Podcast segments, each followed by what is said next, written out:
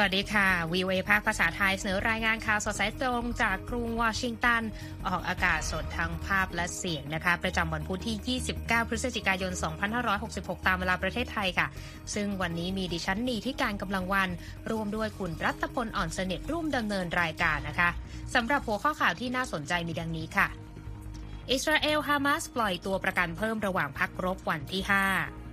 ผู้นำโลกชี้แนวทางสองรัฐ คือคำตอบเดียวในการยุติความขัดแย้งอิสราเอลปาเลสไตน์ญี่ปุ่นขึ้นแท่นหุ้นส่วนระดับสูงของเวียดนามเคียงข้างจีน อินเดียและสหรัฐ อินเดียชื่นมื่นช่วย 41 คนงานออกจากอุโมงค์ได้สำเร็จ จีนซ้อมรบติดพรมแดนเมียนมากดดันชนกลุ่มน้อยและทหารให้หยุดยิง ส่วนเสริมข่าววันนี้วิเคราะห์เวียดนามสร้างพื้นที่ส่วนขยายของเกาะในทะเลเพื่อขานอำนาจจีน และปิดท้ายกันวันนี้พิพิธภัณฑ์รถฝรั่งเศส เปิดให้แฟนคลับ ขับรถในฝันจากหนังดังได้จริง เราติดตามทั้งหมดได้ในข่าวสดสายตรงจาก VOA สดจากกรุงวอชิงตันค่ะ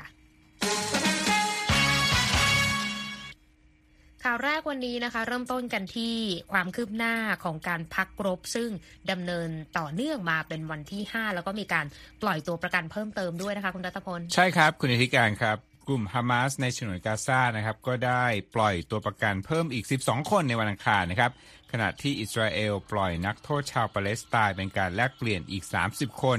ระหว่างการพักรบเป็นวันที่ 5 ของสงครามที่กินเวลามา 7 สัปดาห์นะครับและทำให้มีผู้เสียชีวิตแล้วนับหมื่นคนนะครับคณะกรรมการกาชาติระหว่างประเทศหรือ ICRC กล่าวว่า ตัวประกันทั้ง 12 คนถูกนำตัวออกจากกาซา เพื่อข้ามมาพรมแดนในอิสราเอลในวันอังคาร โดยกองทัพอิสราเอลยืนยันว่าเป็นพลเมืองอิสราเอล 10 คนและชาวต่างชาติ 2 คนโฆษกกระทรวงการต่างประเทศกาตาร์ซึ่งเป็นตัวกลางการเจรจาระบุว่า ตัวประกันอิสราเอลที่ได้รับการปล่อยตัวล่าสุดนี้ประกอบด้วยผู้หญิง 9 คนและเด็กหนึ่งคน ขณะเดียวกัน ภาพวิดีโอโดยสำนักข่าวอัลจาซีราแสดงให้เห็นรถบัสขนนักโทษชาวปาเลสไตน์ เดินทางออกจากเรือนจำแห่งหนึ่ง ในเขตเวสต์แบงค์ที่อิสราเอลครอบครองอยู่ อิสราเอลประกาศนะครับว่าได้ปล่อยตัวนักโทษปาเลสไตน์ 30 คนออกจากเรือนจำดังกล่าวแล้ว และศูนย์กักกันในนครเยรูซาเล็มด้วยนะครับ โดยคาดว่าเป็นชาย 15 คนและหญิง 15 คน ข้อตกลงพักรบ ฉบับแรกระหว่างอิสราเอลและฮามาสนั้นมีผลเริ่มบังคับใช้เมื่อวันศุกร์ที่แล้ว และมีการขยายเวลาไปอีกสองวันเมื่อวันจันทร์ที่ผ่านมา เพื่อให้ทั้งสองฝ่ายแลกเปลี่ยนตัวนักโทษ และส่งความช่วยเหลือด้านมนุษยธรรมเข้าไปในกาซาครับคุณอิทธิการ ค่ะ ตั้งแต่วันศุกร์ที่ผ่านมานะคะ กลุ่มฮามาสปล่อยตัวประกันออกมาแล้ว 81 คนค่ะ เป็นชาวอิสราเอล 60 คน ซึ่งประกอบด้วยผู้หญิงและเด็กทั้งหมดนะคะ และมีชาวต่างชาติ 21 คน ส่วนใหญ่เป็นพลเมืองชาวไทยที่เป็นคนงานภาคการเกษตรในอิสราเอล ส่วนฝั่งอิสราเอลเองนะคะก็มีการปล่อยชาวปาเลสไตน์ออกมาแล้ว 150 คนเป็นการแลกเปลี่ยนด้วย อย่างไรก็ตามอิสราเอลเผยว่าอาจมีการขยายเวลาการใช้ข้อตกลงนี้ออกไปภายใต้เงื่อนไขที่ว่ากลุ่มฮามาสจะต้องปล่อยตัวประกันชาวอิสราเอลอีกวันละอย่างน้อย 10 คน โดยหากการเจรจาดังกล่าวลุล่วงไปก็หมายความว่า จะมีการปล่อยตัวประกันชาวอิสราเอลที่เป็นผู้ชายเป็นครั้งแรก หลังจากวันพุธนี้เป็นต้นไปนะคะ คุณรัตพล ขณะที่สถานการณ์ในกาซาก็ค่อนข้างสงบค่ะ เนื่องจากข้อตกลงพักรบชั่วคราว แต่ว่าทางทหารอิสราเอลก็รายงานว่ามีเหตุระเบิดเกิดขึ้น 3 ครั้ง ใกล้กับจุดที่กองทัพอิสราเอลประจำการอยู่ที่ภาคเหนือของกาซาซึ่งถือว่าละเมิดเงื่อนไขการพักรบนะคะและทางการอิสราเอลก็ประกาศว่าเมื่อข้อตกลงพักรบสิ้นสุดลง อิสราเอลจะเริ่มการโจมตีในกาซาอีกครั้ง เพื่อขับไล่และกำจัดกลุ่มฮามาส แต่ว่าทางเจ้าหน้าที่สหรัฐได้ขอให้อิสราเอลนั้นใช้ความระมัดระวังมากขึ้น และขอให้ปกป้องชีวิตพลเรือนในกาซาด้วยค่ะ คุณรัตพลคะ ครับตอนนี้มาดูปฏิกิริยาของผู้นำโลกของหลายประเทศนะครับ ผู้แทนชาวอาหรับ และสหภาพยุโรปนั้น ร่วมประชุมกันที่นครบาร์เซโลนาประเทศสเปนเมื่อวันจันทร์นะครับ และเห็นพ้องต้องกันว่า แนวทางสองรัฐคือคำตอบเดียวที่จะช่วยแก้ปัญหาความขัดแย้งระหว่างอิสราเอลและปาเลสไตน์โดยบรรดาผู้แทนกล่าวว่าทางการปาเลสไตน์นั้น ควรเป็นผู้ปกครองฉนวนกาซาไม่ใช่กลุ่มฮามาสนายโจเซฟบอเรลประธานฝ่ายกิจการต่างประเทศของสหภาพยุโรป กล่าวที่บาร์เซโลนาว่า สมาชิกสหภาพยุโรปทุกประเทศ และเกือบทุกคนที่เข้าร่วมประชุม ต่างเห็นด้วยว่าจำเป็นต้องมีแนวทางสองรัฐ โดยปาเลสไตน์ต้องการจัดการเลือกตั้งและเข้าบริหารกาซาชั่วคราว เพื่อเลี่ยงสภาพสุญญากาศทางอำนาจ ก่อนที่กาซาจะมีผู้นำชุดใหม่ มาฟังบางส่วนบางตอนกันครับ is the best and only long-term guarantee for Israel's security.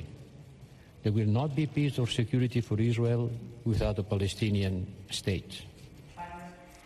ครับและรัฐมนตรีต่างประเทศจอร์แดน ไอมานสฟัดดีกล่าวว่า ประชาชนปาเลสไตน์ควรมีสิทธิ์ตัดสินใจว่าใครควรจะเป็นผู้นำของพวกเขา และการเจรจาหลังสงคราม ว่าใครจะปกครองกาซานั้น ควรอยู่ในกรอบของการรวมฉนวนกาซากับเวสต์แบงก์เป็นเขตปกครองเดียวกันด้วยนะครับ ทั้งนี้แนวทางสองรัฐ คือการตั้งประเทศปาเลสไตน์ที่รวมทั้งเวสต์แบงก์และกาซาควบคู่กันไปกับประเทศอิสราเอล การหารือที่เรียกว่า The Union for the Mediterranean ครั้งนี้เป็นการประชุมกันของประเทศสมาชิก 43 ประเทศ ประกอบด้วยประเทศในสหภาพยุโรป แอฟริกาเหนือและตะวันออกกลาง โดยที่อิสราเอลนั้นมีได้เข้าร่วมการประชุมครับคุณผู้ชม ค่ะขยับกันไปที่ญี่ปุ่นและเวียดนามนะคะ มีข้อตกลงกระชับความสัมพันธ์ด้านความมั่นคง และเศรษฐกิจเมื่อวันจันทร์ที่ผ่านมานะคะ ท่ามกลางการขยายอิทธิพลในภูมิภาคของจีนตามรายงานของ AP นะคะ โดยนายกรัฐมนตรีญี่ปุ่นฟูมิโอะคิชิดะและประธานาธิบดีเวียดนามหวอหวันเถือง ได้หารือกันที่กรุงโตเกียวและตกลงที่จะขยายความร่วมมือในด้านความมั่นคง การดำเนินงานด้านยุทโธปกรณ์ และการถ่ายทอดเทคโนโลยี และยังได้เริ่มพูดคุยเรื่องโครงการความช่วยเหลือด้านการทหารจากญี่ปุ่น แก่ประเทศที่กำลังพัฒนาที่มีแนวคิดคล้ายกันในภูมิภาคนะคะแถลงการร่วมที่ได้จากกระทรวงการต่างประเทศญี่ปุ่นระบุว่าความสัมพันธ์ของญี่ปุ่นและเวียดนาม ได้อยู่ในสถานะหุ้นส่วนยุทธศาสตร์รอบด้านทำให้ความร่วมมือของสองประเทศอยู่ในระดับที่สูงขึ้น และพร้อมขยายความร่วมมือในด้านอื่น ๆ ต่อไปนะคะ และที่ผ่านมาญี่ปุ่นได้มีการเร่งสารสัมพันธ์กับเวียดนามในฐานะประเทศในเอเชียตะวันออกเฉียงใต้ที่มีบทบาทสำคัญในด้านเศรษฐกิจและความมั่นคง ในช่วงเวลาที่การแข่งขันระหว่างจีนกับสหรัฐ และประเทศตะวันตกนั้นทวีความเข้มข้นมากขึ้นและการประกาศสถานะใหม่เมื่อวันจันทร์นั้นหมายความว่า สถานภาพความสัมพันธ์ที่เวียดนามมีกับญี่ปุ่นนั้น อยู่ในจุดที่เป็นหุ้นส่วนระดับสูงเทียบเท่ากับสหรัฐ จีนและทางอินเดียด้วยค่ะ คุณรัตพลคะเกี่ยวเนื่องกับเวียดนามนะคะ วันนี้เรามีบทวิเคราะห์นะคะ จากห้องข่าวของ VOA นะคะ ที่มีความเห็นของนักวิเคราะห์ที่มองว่าการที่เวียดนามนั้นกำลังสร้างพื้นที่ส่วนขยายของเกาะในทะเล จีนใต้เนี่ยอาจจะเป็นความเคลื่อนไหวที่เหมือนจะมุ่งเป้าเป็นการตอบโต้ พฤติกรรมที่มีท่าทีก้าวร้าวของจีน ในน่านน้ำที่เป็นข้อพิพาทอยู่ก็เป็นได้ และคุณรัตพลมีรายละเอียดค่ะ ครับคุณธิการผู้สื่อข่าว VOA ก็ได้สัมภาษณ์นักวิเคราะห์ถึงปรากฏการณ์ล่าสุดนะฮะที่เวียดนามเนี่ยมีการขุดลอกขยายพื้นที่เกาะแก่งในหมู่เกาะสเปตลีที่เป็นพื้นที่พิพาททางทะเลกับจีนนะครับนักวิเคราะห์มองนะครับว่ารัฐบาลกรุงฮานอยนั้นกำลังพยายามคัดค้านและต้านทานอำนาจจีนนะครับในเขตทะเลจีนใต้ การขยายพื้นที่เกาะแก่งในบริเวณดังกล่าวนั้นดำเนินมาแล้วราวสองปี และส่วนที่เห็นได้ชัดที่สุดนั้นเรียกว่าแนวปะการังบาร์กแคนาดารีฟนะครับ ตามข้อมูลของศูนย์ Center for Strategic International Studies Asia Maritime Transparency Initiative เรียกย่อๆว่า AMTI นะครับหน่วยงานนี้ประเมินจากการสำรวจแล้วก็พบว่าในช่วงไม่กี่ปีมานี้เนี่ยการก่อสร้างการขุดลอกของเวียดนาม ได้ขยายพื้นที่เขตพิพาททางทะเลไปแล้ว ของตน 3 ตารางกิโลเมตร โดยการขุดพื้นที่รอบล่าสุดนั้นเกิดขึ้น 2 พิกัดในเดือนเดียวนะครับ ซึ่งก็คือเดือนตุลาคม หากเทียบกับจีนนะเราบอกของเวียดนามเนี่ยขุดลอกก่อสร้าง 3 ตารางกิโลเมตร จีนนั้นขยายพื้นที่ 12.9 ตารางกิโลเมตรคุณธิการค่ะในช่วงปี 2013 ถึง 2016 ตามข้อมูลของ AMTI นะครับ ทางด้านหน่วยงานคลังสมองของจีนที่เกี่ยวข้องกับภูมิภาคนี้นะครับ ชื่อ South China Sea Probing Initiative ระบุว่า แนวปะการัง Bark Canada Canada Reef ที่รู้จักในหรือที่รู้จักในภาษาเวียดนามว่าใบเทียนไช่เป็นการอ้างคืนสิทธิ์ที่ดำเนินการอย่างรวดเร็วของฝ่ายเวียดนาม และทำให้พิกัดดังกล่าวเป็นพื้นที่ภายใต้ การอ้างสิทธิ์ใหญ่ที่สุดของเวียดนามในหมู่เกาะสเปตลีนะครับ ทั้งนี้นะครับจีนนั้นอ้างกรรมสิทธิ์เหนือหมู่เกาะสเปตลีแล้วก็ขยายสิ่งปลูกสร้าง แถมยังทำให้พื้นที่บางส่วนเนี่ยเป็นพื้นที่ทางทหารด้วยนะครับแกรกริปโฮลลิงผู้อำนวยการของหน่วยงาน AMTI บอกกับ VOA ภาคภาษาเวียดนามนะครับบอกว่าการดำเนินงานของเวียดนามนั้นเป็นการตั้งรับนะฮะและมีขอบข่ายงานนั้นเล็กกว่าของฝ่ายจีน อย่างไรก็ตามนักวิชาการผู้นี้ระบุว่า ปัญหาของการขุดลอกพื้นที่ดังกล่าวนะครับทำให้มีปัญหาด้านสิ่งแวดล้อมตามมานะครับ ข้อสังเกตนี้ของโพลิงเนี่ยคล้องจองกับหน่วยงาน Wilson Center ที่ระบุว่าการขุดทำลายแนวปะการังนั้นเกิดขึ้นในการขยายพื้นที่ และเป็นอันตรายต่อระบบนิเวศในทะเลจีนใต้นะครับ ทางด้านเรมอนพาวเวลผู้อำนวยการโครงการโปรเจกต์ m y u s h u in the South China Sea แห่งมหาวิทยาลัยสแตนฟอร์ดกล่าวถึงสิ่งปลูกสร้างของจีนในทะเลจีนใต้ว่า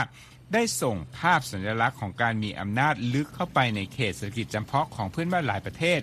ดังนั้นนะครับเขาบอกว่าเวียดนามน่าจะสรุปว่าไม่มีทางเลือกอื่นมากนัก นอกจากจะตอบโต้ด้วยวิธีเดียวกันบ้างนะครับ ทางด้านฮองเวียด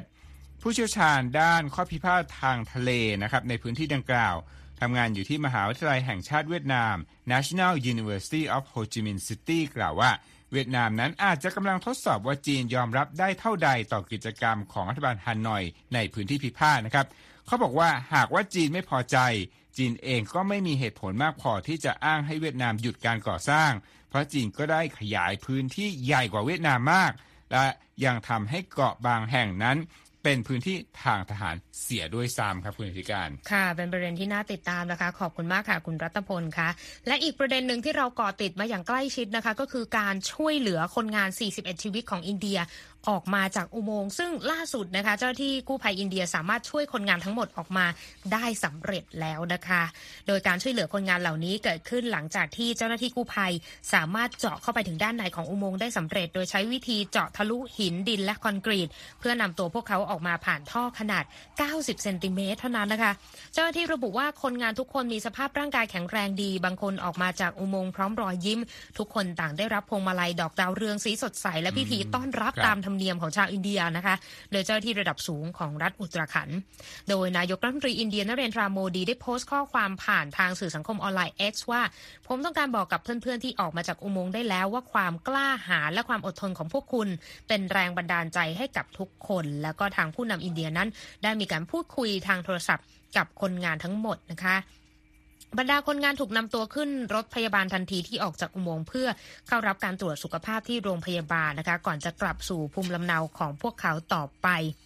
ด้านอนันต์มหินทราประธานเครือบริษัทมหินทรากรุ๊ปโพสต์ใน X ด้วยว่าหลังจากที่อุปกรณ์ขุดเจาะที่ทันสมัยต่างๆ นั้นใช้ไม่ได้ผลในที่สุดก็เป็นนักขุดเหมืองแบบรูหนูที่สร้างความสำเร็จครั้งยิ่งใหญ่ค่ะคุณรัตพลคะครับ อีกเรื่องหนึ่งน่าจับตามองมากในภูมิภาคใกล้บ้านเรานะครับ ทางการจีนนะครับได้เรียกร้อง ให้เกิดข้อตกลงหยุดยิงในเมียนมานะครับหลังจากที่นักรบของกองกำลังชนกลุ่มน้อยสามารถยึดจุดผ่านแดน ตามแนวพรมแดนของจีน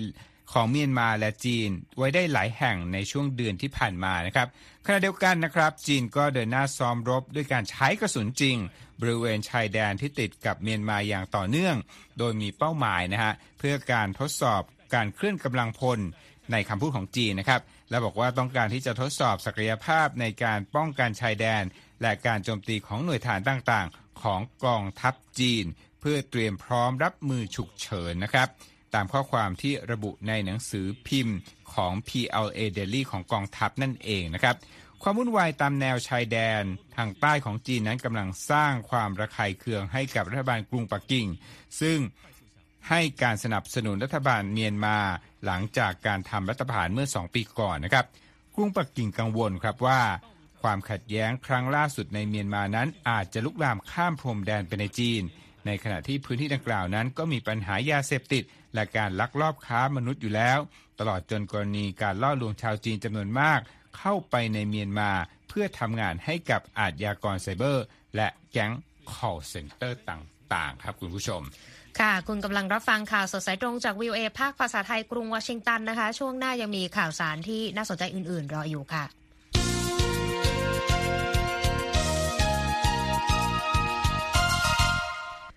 มาเช็คสภาพตลาดหุ้นกันบ้างนะคะ วันนี้เขียวยกแผงเลยค่ะ คุณรัตพลครับดาวโจนส์นะคะบวก 84 จุดนะคะที่ 35,417 จุด S&P บวก 4 จุดที่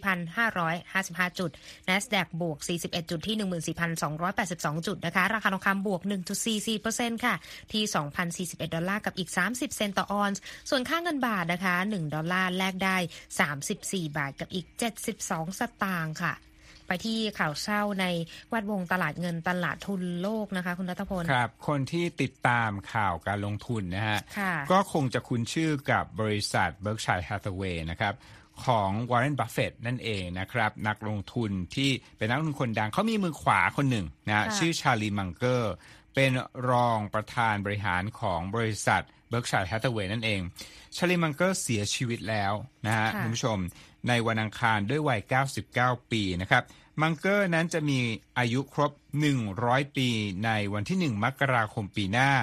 เขาได้จากไปอย่างสงบที่โรงพยาบาลในแคลิฟอร์เนีย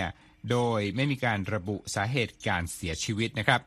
วอร์เรนบัฟเฟตประธานบริหาร Berkshire Hathaway กล่าวในแถลงการณ์ว่า Berkshire Hathaway นั้นจะไม่เติบโตขึ้นมาอย่างในปัจจุบันได้ หากปราศจากแรงบันดาลใจ สติปัญญาอันหลักแหลม และการมีส่วนร่วมของชาร์ลีนะครับมังเกอร์รับตำแหน่งรองประธานบริษัท Berkshire Hathaway มาตั้งแต่ปี 1978 นะครับ เขาทำงานใกล้ชิดกับบัฟเฟตในการบริหารบริษัทเพื่อการลงทุนแห่งนี้ และเป็นผู้ที่คอยบอกคอยเตือนบัฟเฟตเมื่อทำผิดพลาดในการลงทุนนะครับ การจากไปของมังเกอร์มีแนวโน้มที่จะส่งผลกระทบอย่างใหญ่หลวงต่อการบริหารงานของ Berkshire Hathaway โดยขณะนี้บริษัทมีรองประธานบริหารอีกสองคน คือเกรกอาเบล และอาจิต เจน ที่ดูแลงานด้านบริหารทั่วไปขององค์กร ซึ่งคาดว่าอาเบลนั้นจะเข้ามาเป็น CEO ของบริษัท หากว่าบัฟเฟตไม่สามารถรับตำแหน่งดังกล่าวได้อีกต่อไปครับคุณธิการ ค่ะ มากันที่ทิศทางการจับจ่ายนะคะก็ ปิดฉากกันไปแล้วสำหรับการจับจ่ายช่วงสุดสัปดาห์วันขอบคุณพระเจ้านะคะ ปรากฏว่าชาวอเมริกันก็พากันสร้างสถิติใหม่นะคะ ด้วยยอดช็อปทะลุ 38,000 ล้านดอลลาร์บนโลกออนไลน์ ถือเป็นการส่งสัญญาณฤดูการจับจ่ายช่วงเทศกาลอันแข็งแกร่งนะคะท่ามกลางความไม่แน่นอนทางเศรษฐกิจในปีนี้ค่ะยอดจับจ่ายซื้อสินค้าออนไลน์พุ่งถึง 7.8%ในสัปดาห์ Cyber Week นะคะ ซึ่งเป็นการนับรวมช่วงเวลาตั้งแต่วันขอบคุณพระเจ้าไปจนถึง Cyber Monday อ้างอิงข้อมูลของ Adobe Analytics นะคะที่บอกว่าสูงกว่าคาดการณ์ของบริษัทที่ 5.4%ทีเดียวนะคะด้านสมาพันธ์ธุรกิจค้าปลีกแห่งชาตินะคะหรือ NRF ก็ระบุในวันอังคารว่า มีชาวอเมริกันกว่า 200 ล้านคนที่เข้าไปซื้อสินค้าลดกระหน่ำกัน ทั้งในห้างร้านแล้วก็ทางออนไลน์ในช่วงสัปดาห์วันขอบคุณพระเจ้านะคะ เพิ่มขึ้นกว่าระดับ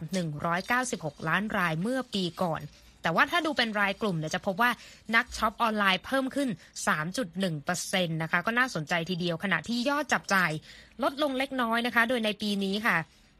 ผู้บริโภคซื้อสินค้าช่วงเทศกาลอยู่ที่ 321 ดอลลาร์ต่อคนนะคะ ขณะที่ยอดช็อปเมื่อปีที่แล้วอยู่ที่ 325 ดอลลาร์กับอีก 44 เซนต์ต่อคนเมื่อปีที่แล้วนะคะ ก็เป็นประเด็นที่น่าสนใจเกี่ยวกับการจับจ่ายช่วงเทศกาลสิ้นปีแบบนี้นะคะ ครับ คุณนิธิการนี่บาดเจ็บไปเท่ากับค่าเฉลี่ยหรือยังไงครับ ดิฉันไม่กล้าเปิดเผยตัวเลขค่ะ เพราะว่าดิฉันคิดว่าน่าจะอาจจะน้อยกว่าหรือพอๆกันกับเอ่อครับ200ล้านคนนะ เป็นหนึ่งในผู้ประสบเหตุด้วยกันนะคะ ครับเอาล่ะเรื่องต่อมานี่เราติดค้างคุณผู้ชมไปเมื่อวานนี้ค่ะผมก็ฟุ้งมากไปหน่อยเลย ไม่มีเวลาเล่าเต็มๆเรื่องคำศัพท์แห่งปีคุณนิธิการค่ะ Merriam Webster นะพจนานุกรมภาษาอังกฤษก็ได้ยกให้คำว่า authentic เป็นคำศัพท์แห่งปี 2023 คุณค่ะโดยเป็นคำที่สะท้อนถึงตัวตนที่แท้จริง หรือคำที่มีความหมายใกล้เคียง ท่ามกลางบรรยากาศการแพร่ข้อมูลเท็จ และกระแสปัญญาประดิษฐ์นะ เน้นคำว่าประดิษฐ์นะปีเตอร์โซโคโลสกี้บรรณาธิการใหญ่ของ Merriam Webster ให้สัมภาษณ์กับ AP นะฮะว่า การเสิร์ชความหมายของคำคำว่า authentic เนี่ยเกิดขึ้นบ่อยครั้งเป็นสถิติใหม่ในปี 2023 นะครับ และบอกด้วยว่าเราพบว่าปี 2023 นั้นเป็นปีแห่งวิกฤตของการมีตัวตนที่แท้จริง เมื่อพบว่าเราตั้งคำถามถึงตัวตนที่แท้จริงมากขึ้น เราก็ให้คุณค่ามันมากขึ้นครับ AP รายงานถึงข่าวใหญ่ ๆ ของปีที่เกี่ยวข้องกับตัวตนที่แท้จริง ที่สนับสนุนคำว่า authentic ด้วยนะ โดย ข่าวที่ยกขึ้นมานะครับก็คือข่าวความแพร่หลายของปริญญาประดิษฐ์ของบริษัท Chat GPT และวิกฤตผู้บริหารของ OpenAI ผู้ผลิตโปรแกรมนี้ด้วยนะครับ นอกจากนั้นแล้วก็ยังมีข่าวเรื่องของความเป็นตัวเองที่แท้จริงที่ถูกสะท้อนในการผกผันของชีวิตเจ้าชายแฮร์รี่ของอังกฤษ ในขณะที่อีลอน มัสก์นะครับ เจ้าของแพลตฟอร์ม X ก็ได้เร่งเร้าให้ผู้นำภาคส่วนต่างๆ นั้น พูดอย่างเป็นตัวตนจริงๆ ด้วยการมี account บนแพลตฟอร์ม X นั่นเองนะครับสำหรับความหมายของ authentic นะฮะในพจนานุกรม Merriam-Webster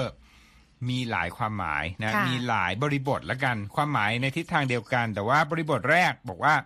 แปลว่าไม่ปลอมไม่ได้ลอกเลียนแบบใครมา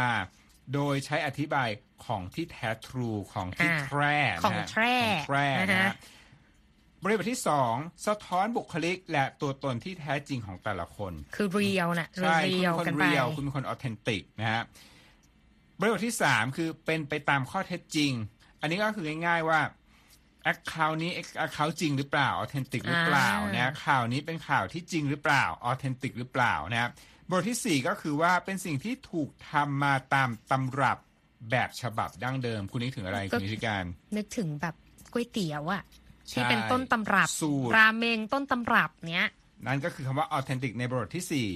ค่ะ บริบทที่ 5 ก็คือเป็นไปตามต้นฉบับเพื่อที่ว่าจะสามารถนำมาผลิตส่วนสำคัญสำคัญขึ้นใหม่ได้นะครับ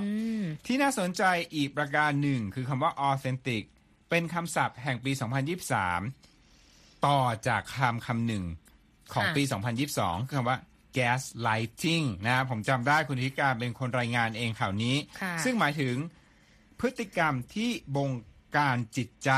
หลอกลวง บิดเบือนความจริงก็คือปั่นให้ไปเชื่อในอีกทางหนึ่งนั่นเองนะฮะค่ะออเทนติกถูกพิจารณาควบคู่กับคำศัพท์อื่น ๆ ในกระแสของปีนี้อีกหลายคำครับคุณผู้ชม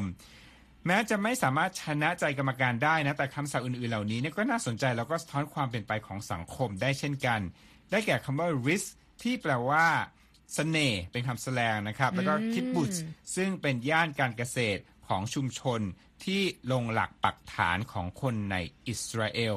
และที่คงยังจำกันได้ก็คือคำว่า implode นะฮะค่ะก็คือสาเหตุของการระเบิดจากภายในที่ทำให้เกิดการระเบิดของเรือดำน้ำไททันนั่นเองนะครับ ส่วนถ้าเป็นเรื่องของความหลากหลายทางเพศนะฮะคำว่า dead name ก็เป็นกลุ่มที่ ความหลากหลายทางเพศนั้นมักจะใช้สำหรับผู้ที่เอาชื่อตอนเกิดไม่ได้ใช้แล้วนะ แล้วบอกว่านั่นคือ dead name ของฉันเพราะตอนนี้ได้เลือกชื่อที่สะท้อนตัวตนที่แท้จริงก็คือแล้วครับโกเกิดใหม่ในเพศสภาพของใช่ตนนั่นเอง น่าครับสนใจมากค่ะ ก็ไปตามอ่านกันได้นะคะ ทางเว็บไซต์ viewai.com เท่านั้นนะคะ ของแท้เลยนะคะ และคุณกำลังรับฟังข่าวสดสายตรงจาก VOA ภาคภาษาไทยกรุงวอชิงตันนะคะ ช่วงหน้ามีประเด็นของแท้อีกรออยู่ค่ะ Voice of America. VOA. Washington. พิพิธภัณฑ์ในฝรั่งเศสนะคะ เอาใจคอหนังและคอรถยนต์นะคะ ให้ได้สัมผัสประสบการณ์ที่พิเศษยิ่งกว่าคือ สามารถที่จะขับรถ ซึ่งเคยปรากฏในภาพยนตร์จอเงินชื่อดังมากมายนะคะ และคุณคมสันศรีธนวิบุญชัย มีรายงานของรอยเตอร์มาถ่ายทอดเสนอค่ะ ฝันของผู้ที่อยากลองขับรถยนต์ที่ปรากฏบนแผ่นฟิล์ม ไม่ว่าจะเป็นรถเต่า Volkswagen Beetle จากเรื่อง Herbie รถซิ่งในตำนานจาก Fast and Furious หรือว่ารถ DeLorean สุดคลาสสิก ที่ขับทะลุข้ามเวลาใน Back to the Future ทั้งหมดนี้ครับสามารถเป็นจริงได้ที่พิพิธภัณฑ์รถยนต์แห่งใหม่ ที่ชื่อว่า Movie Cars Central ที่เมืองเอเทรชีที่ตั้งอยู่ราว 50 กิโลเมตรทางตอนใต้ของกรุงปารีส ประเทศฝรั่งเศส ฟรองก์กาลิเอ นักสะสมรถและอดีตตัวแทนจำหน่ายรถยนต์วัย 39 ปี ได้ปรับใช้พื้นที่โรงเก็บเครื่องบินขนาดใหญ่ สร้างให้เป็นพิพิธภัณฑ์จัดแสดงรถยนต์วินเทจ หรือว่ารถสไตล์ย้อนยุค ที่มีจำนวนทั้งสิ้น 43 คัน โดยรถเหล่านี้มีความคุ้นตาเนื่องจากเคยใช้ในการถ่ายทำจริงในภาพยนตร์ชื่อดัง หรือว่าบางส่วนถูกสร้างเลียนแบบขึ้นมา กาลิเอเริ่มสะสมรถในวัย 21 ปีเล่าว่ารถยนต์คันที่ถือว่าจัดอยู่ในกลุ่มที่สุดยอด คือรถเชฟโรเลต Chevelle Malibu จากยุค 70 ซึ่งเป็นเพียงหนึ่งในสองคัน ที่นักแสดงชื่อดังไรอันกอสลิงใช้ขับในภาพยนตร์แอคชั่นเรื่อง Drive ในปี 2011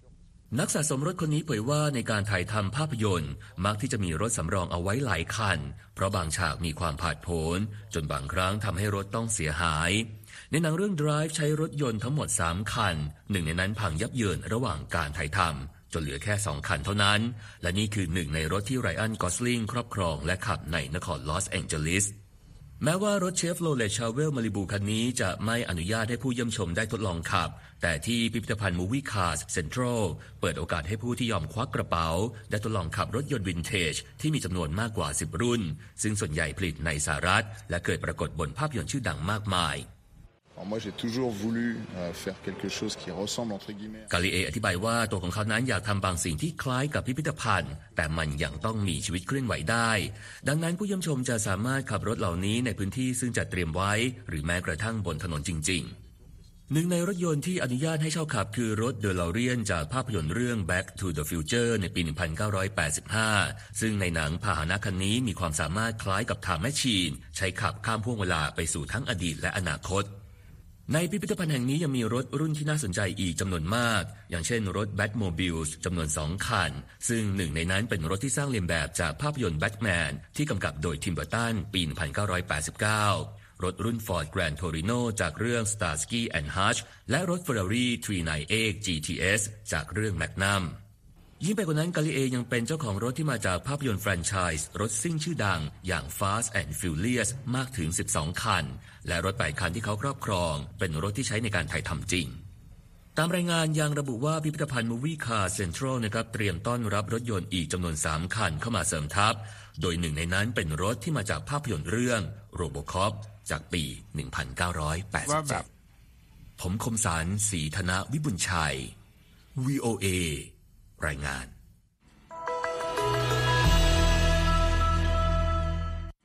ขอบคุณมากค่ะ คุณคมสันคะไปส่งท้ายกันวันนี้นะคะ มีเรื่องราววุ่นวายเกิดขึ้นในรัฐเมนในช่วงอ่าเทศกาลวันขอบคุณพระเจ้าคุณรัตพล เพราะว่าครับมีขาช็อปที่กลัวจะช็อปไม่ทันก็เลย มาช็อปล่วงหน้าแต่กลายเป็นเหตุวุ่นวายไปซะได้ค่ะ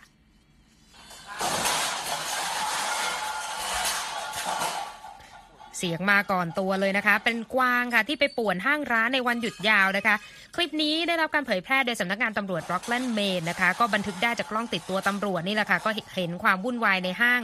คือเกิดขึ้นในวันขอบคุณพระเจ้า 23 พฤศจิกายนนะคะตำรวจไปลงพื้นที่เพราะว่ามีระบบแจ้งเตือนของทางร้านดังขึ้น ทางร้านก็เลยคิดว่าน่าจะมีโจรมาบุกร้าน ไปไปมามากลับกลายเป็นเจ้ากวางต้นเหตุนี่แหละค่ะ สุดท้ายก็คือ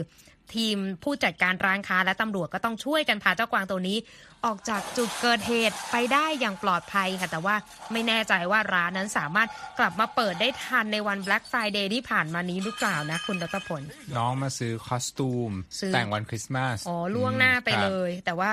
ลืมหยิบกระเป๋าตังค์เลยวิ่งกลับไปอืมนะคะครับและที่จบไปนะคะก็คือข่าวสดสายตรงจากกรุงวอชิงตันวันนี้ค่ะดิฉันนีทิการกำลังวันและคุณรัตพลอ่อนสนิทผู้รายงาน สวัสดีค่ะ สวัสดีครับ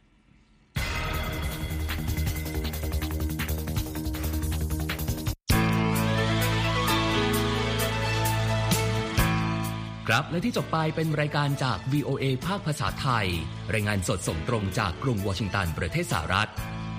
คุณผู้ฟังสามารถติดตามข่าวสารจากทั่วโลกได้ในทุกที่ทุกเวลา ที่เว็บไซต์ voa thai com รวมถึงทุกช่องทางในโซเชียลมีเดีย Facebook YouTube Twitter และ Instagram เริ่มต้นวันด้วยการอัปเดตข่าวสารจากทั่วโลก ผ่านรายการข่าวสดสายตรงจาก VOA ภาคภาษาไทย และสุดสัปดาห์กับ VOA ทั้งยังเรียนรู้เรื่องราวทางวัฒนธรรม และไลฟ์สไตล์ ผ่านรายการภาษาอังกฤษแบบอเมริกันของเรา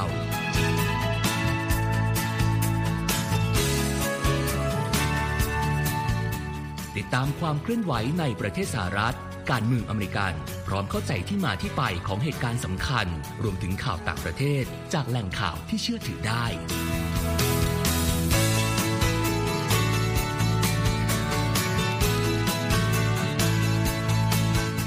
นอกจากนี้ VOA ยังมีบทสัมภาษณ์และคอนเทนต์แบบ Exclusive จากบุคคลที่น่าสนใจหลากหลายวงการ และยังมีเรื่องราวของคนไทยในประเทศสหรัฐอีกด้วย